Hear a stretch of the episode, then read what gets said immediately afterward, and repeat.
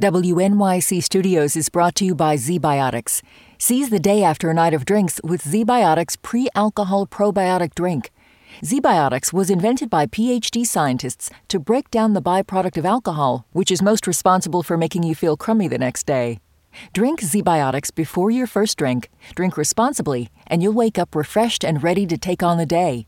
Try it for yourself at zbiotics.com slash WNYC and get 15% off your first order when you use WNYC at checkout.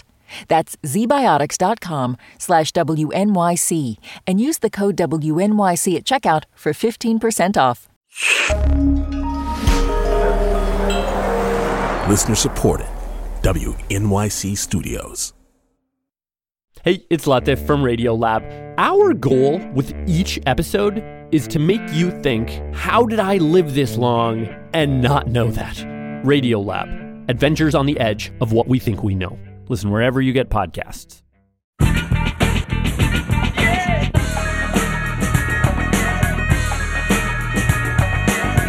This is all of it. I'm Alison Stewart, live from the WNYC studios in Soho. Thanks for sharing part of your day with us. Couple of interesting programming notes for you. We are going to have an all of it watch party. That's when we all get together separately together and watch a television show and then convene to talk about it with somebody, a creative from that show. So here's the deal it's the season finale of The Last of Us this weekend. And on Monday, Merle Dandridge, who plays one of the resistance leaders, will join us. And she's agreed to take your calls. But Let's say you're not into The Last of Us. You're into the Oscars. They're this Sunday. I'm going to be previewing the Best Picture nominees with Weekend Edition host Tiffany Hanssen. That'll be on WNYC, 5 o'clock this Sunday, right before the Oscars. And one more interesting programming note our Public Song Project, where we asked you to create art based on works in the public domain. One of those pieces will be played tomorrow night on WNYC's New Standards. And here's a teaser it was home recorded with a rewired vintage radio from a Brooklyn Electronics boutique. That's a great tease. So you can tune into WNYC tomorrow night in the 10 p.m. hour to listen to new standards. So that's what's in your future. But right now in the present, we're going to talk about Triangle of Sadness.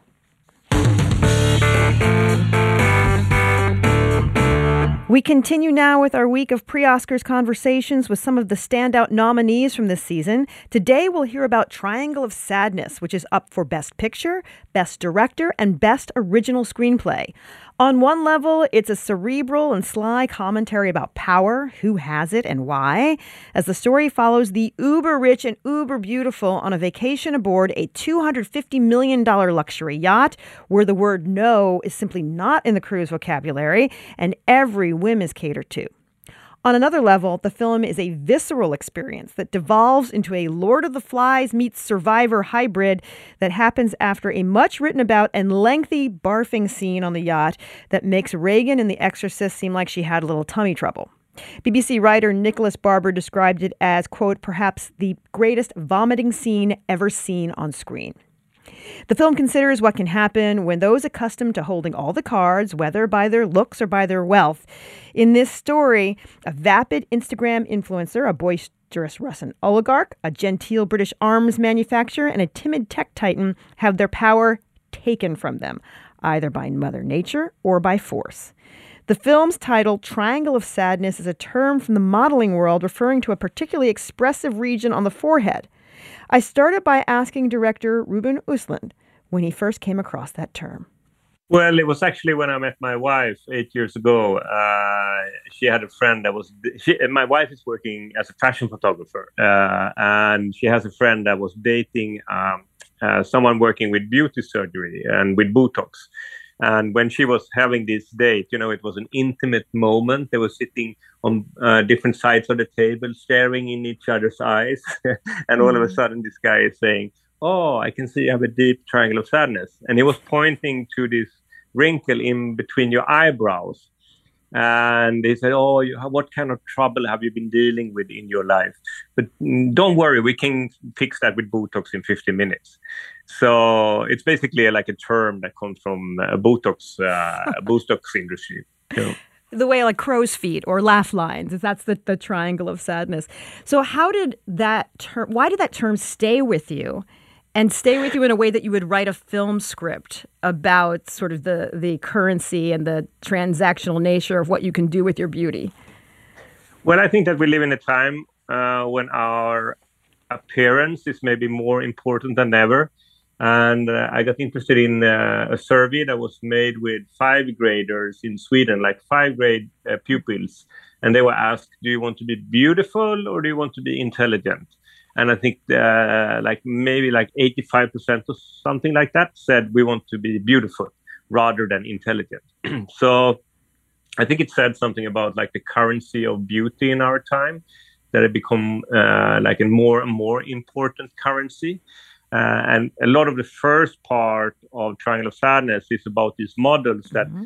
have their currency in their beauty and have been able to climb and elevate in society from like maybe being a car mechanic or something like that to to be a, a well-paid model uh, living a jet set life only because of the currency in their beauty and it's such an interesting idea because, you know, beauty in many ways can be a depreciating asset. it's not like it's, especially in our culture of sort of a, a youth driven culture. I kept thinking that during the film.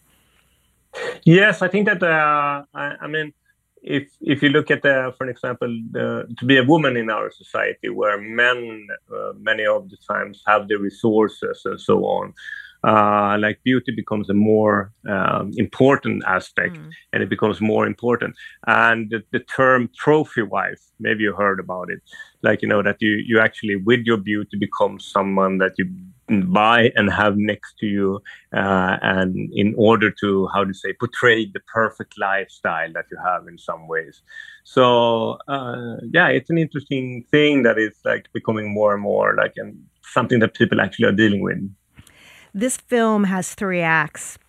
And so, almost a little bit like telling a story. Once upon a time, there were two beautiful models. That's our first act. Exactly. Um, how, how were you thinking about what each act would would do and how it helped create the story arc for Triangle of Sadness? Well, um, I wanted it to start in the fashion world um, and to start to look at the two main characters, Carl and Yaya, that is models and maybe is coming from working class, but have been able to climb in class society because of their looks. Then I wanted to go to a, a luxury yacht uh, um, where they have a free ticket to go on because of their Instagram accounts. They they basically wouldn't have uh, money enough to buy, buy the ticket to go on that yacht, but because of the beauty, they get the ticket basically. And on this yacht, they will meet the creme de la creme of our society. and uh, um, and the thing is that the, the yacht goes under and uh, they mm. become shipwrecks on a deserted island. So from these two very uh, strong hierarchies that is in the yachting business and in the fashion world on the deserted island, they are taken away, and now it's about uh, uh only about surviving. So yeah. the old hierarchies are gone, basically.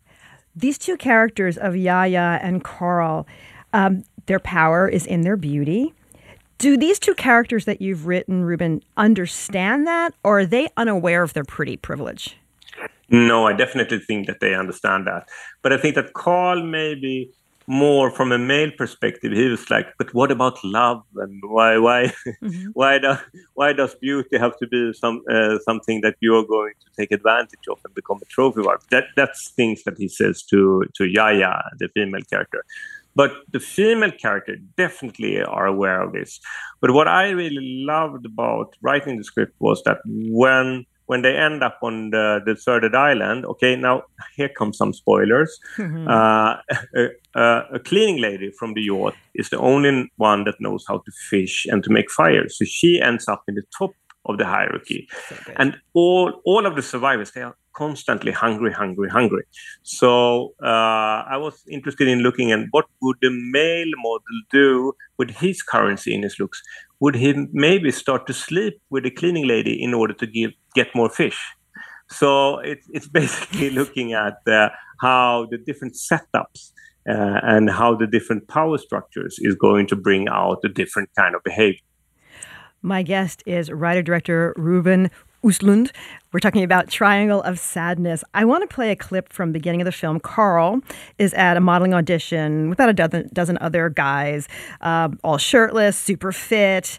Uh, their faces are changing in just a moment, and you'll hear as they're being directed. Let's listen. This is from Triangle of Sadness. What was your name? Uh, Carl. My best friend Carl. How are you today, Carl? Yeah, good, good. So, is this runway casting for a grumpy brand or a smiley brand? Uh, I don't know, man. I don't know. Well, you know, uh, smiley brands are the cheap ones, and the more expensive the brand gets, you start to look down on your consumer. Uh. Like, if you want to be a part of this fun open one man in crowd, you have to show us some serious cash. So it's a grumpy brand, yeah? Congratulations! I'm so happy for you. And if you get the job, you will get to wear exclusive clothing and look down on your consumer. Okay, Carl, show us some of that grumpy look. No, no. Okay. Yeah, let's go.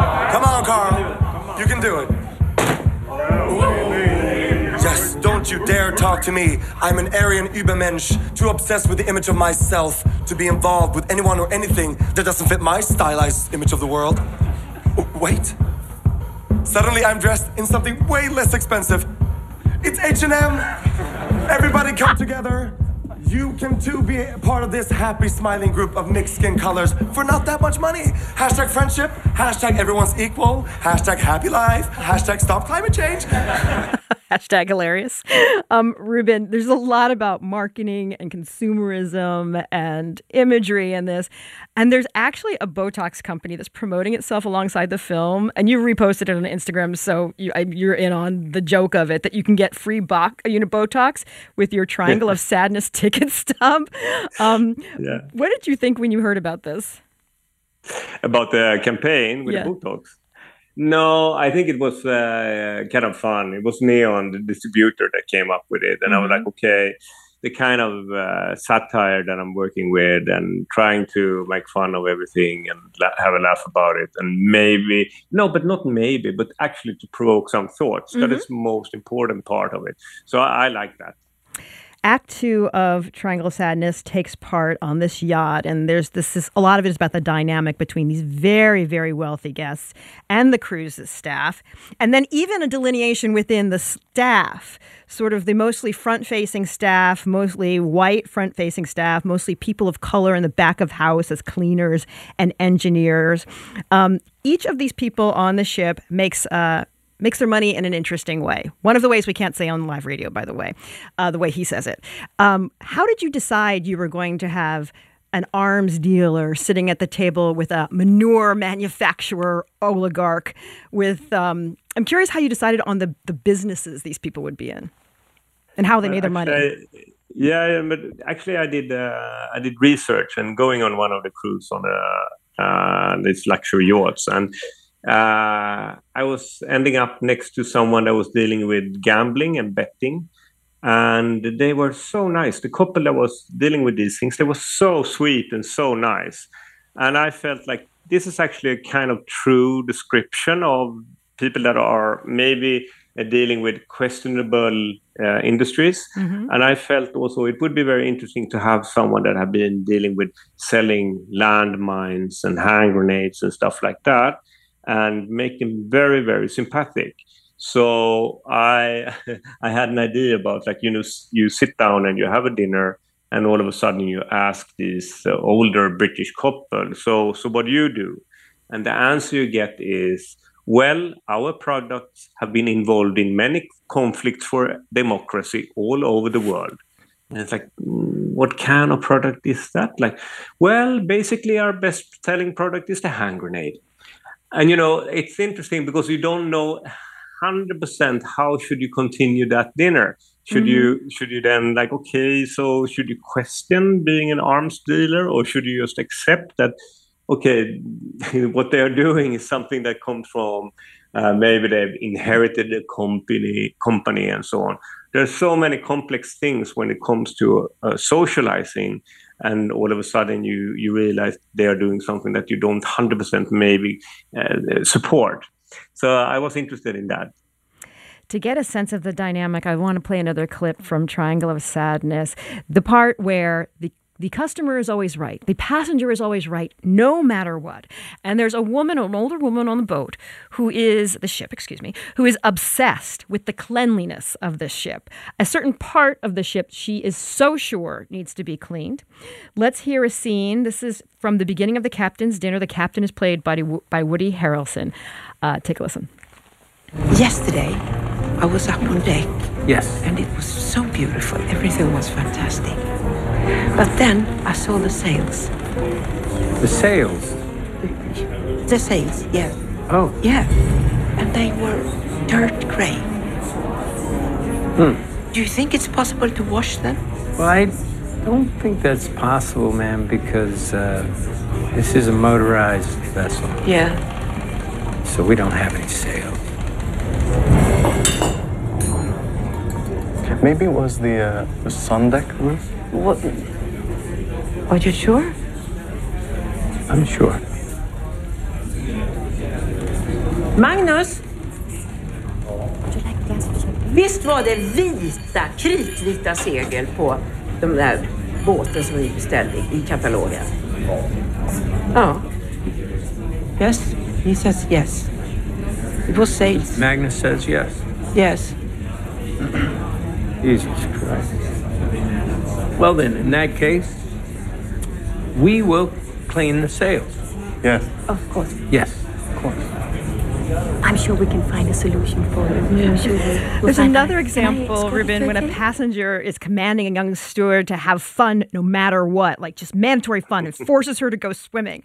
Um, and it's it's awful. what what do you think motivates, at least in your script, what motivates these very wealthy people to flex their power in these very strange ways? I actually spend a long long time to try to figure that out because I always try to understand my characters and what they are doing. And I guess you have to to think of a person that probably is born born with a like a certain kind of standard in your life. You probably always have had a driver. You always have been taken care of in every single situation where you come to a new environment, and all of a certain uh, so all, of all of all of that when that's happening you you will get used to being treated in a certain way.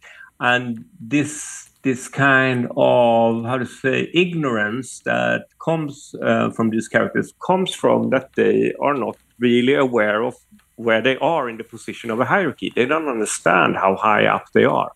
So when i was looking into uh, yachts and i was doing research uh, the crew of the uh, the staff working with service, they quite often told me like, okay, if that they asked the crew to go for a swim, that was something that was kind of common. And it was one extreme example that I heard about. It was that one of the guests wanted to have a tiger on the yacht, so they went to a harbor city that had a zoo they tried to convince the guy that was working with the tigers okay uh, how much do you want for to bring the tiger on to, to the yacht?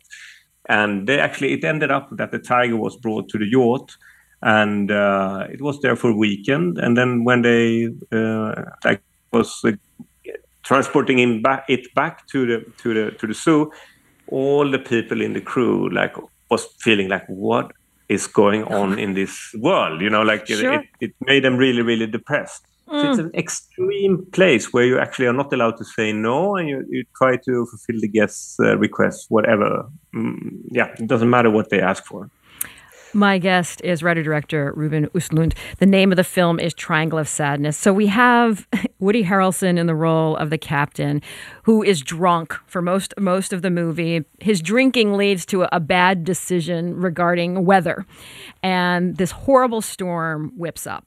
And it's this dining scene. Everybody in New York City on the East Coast, it's lunchtime. We're going to talk a little bit about this vomiting scene, just letting you know, our West Coast listeners. Ah, you've had your breakfast already. Um, so in this scene, I want to talk about what happens before that everyone gets sick on on the ship because I think it's really interesting. The food presentation. They're at this captain's dinner, and it's a multi-course meal, and this fancy food is coming out, Ruben, and it's honestly the fanciest of food, but it's also disgusting looking. Um, it's all sort of gelatinous and slimy, and sea urchins with caviar and various, you know, creatures' appendages and octopus tentacles. Um, what went into the choice of what to put on the plates? Uh, well, I I actually was inspired a little bit about a three-star Michelin guide restaurant in Denmark. I will not tell you the name of the restaurant because I don't want to be rude to the owners. I they, they seem mm. to be very nice guys, but they had like um, seafood menu, and um, it was basically they were eating um, jellyfish, they were eating sea star, they were eating sea cucumber, and and stuff like that and you know, I'm not a fan of fine dining. Uh, just as captain in the film, I'm not really a fan of fine dining. But I think I also was looking for a certain kind of dishes where, if you were in a storm, if you were trying to eat a seven meal course, you know, when the etiquette is very, very strong, you, mm. it's very important that you take the right fork and the right knife and so on for every dish. I love when the social contract is broken.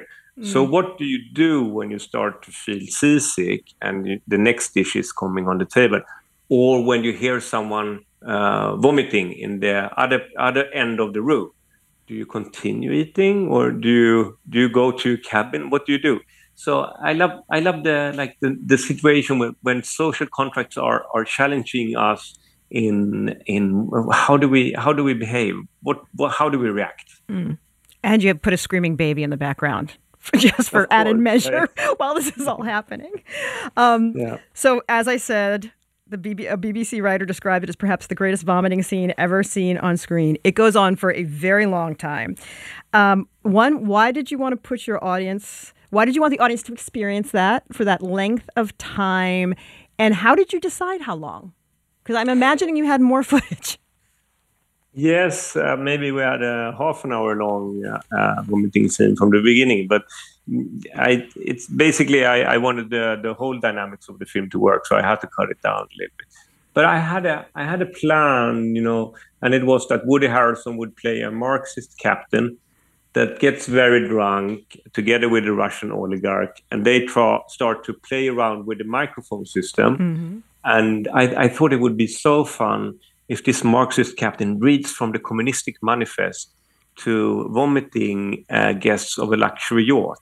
It's just something in that image that I think is like interesting. So uh, uh, I knew that I wanted him to have the captain's dinner on a day when the weather gets rough and it's heavy waves, like strong wind and, and big waves. And slowly people would get more and more seasick. And I, I had a plan also to push it onto a point where the audience feels like now we have had enough. We don't we, we don't want them to suffer anymore. And then I would go ten steps further.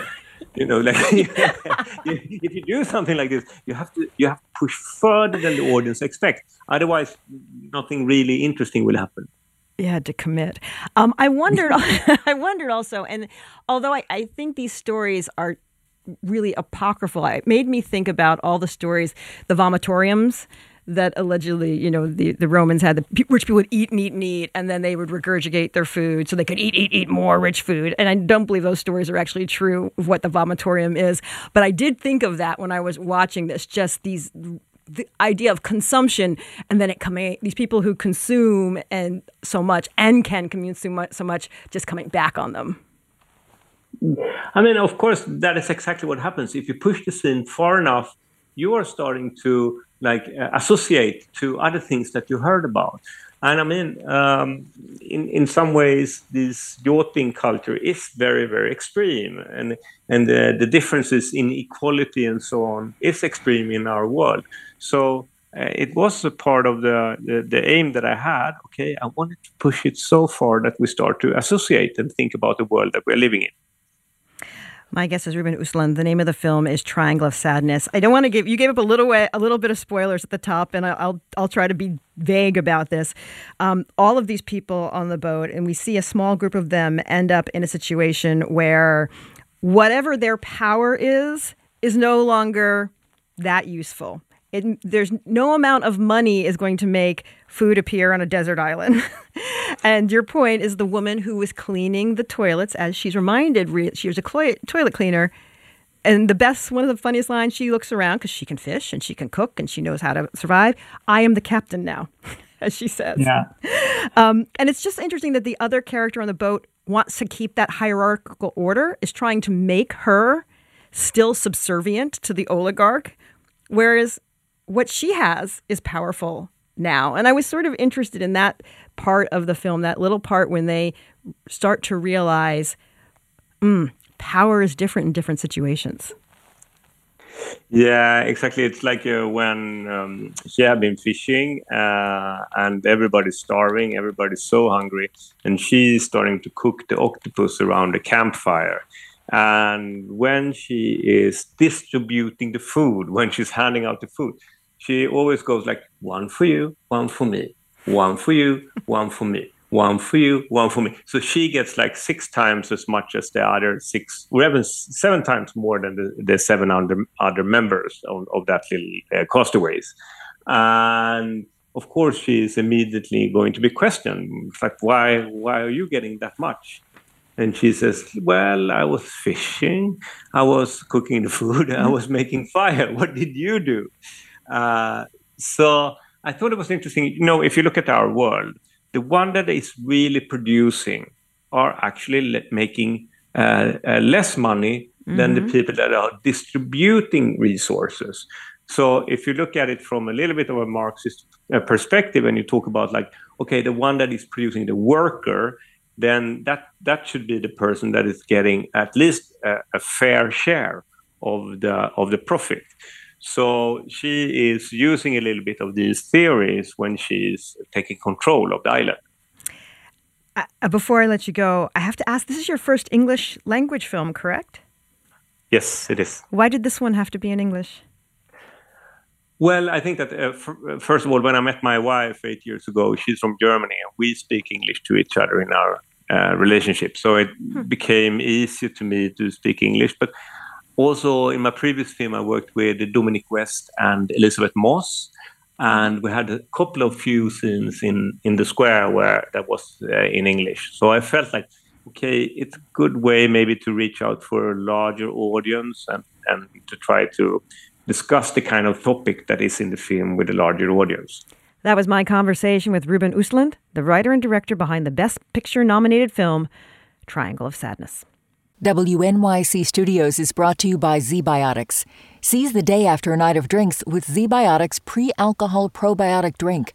ZBiotics was invented by PhD scientists to break down the byproduct of alcohol, which is most responsible for making you feel crummy the next day. Drink ZBiotics before your first drink, drink responsibly, and you'll wake up refreshed and ready to take on the day. Try it for yourself at zbiotics.com slash WNYC and get 15% off your first order when you use WNYC at checkout. That's zbiotics.com slash WNYC and use the code WNYC at checkout for 15% off.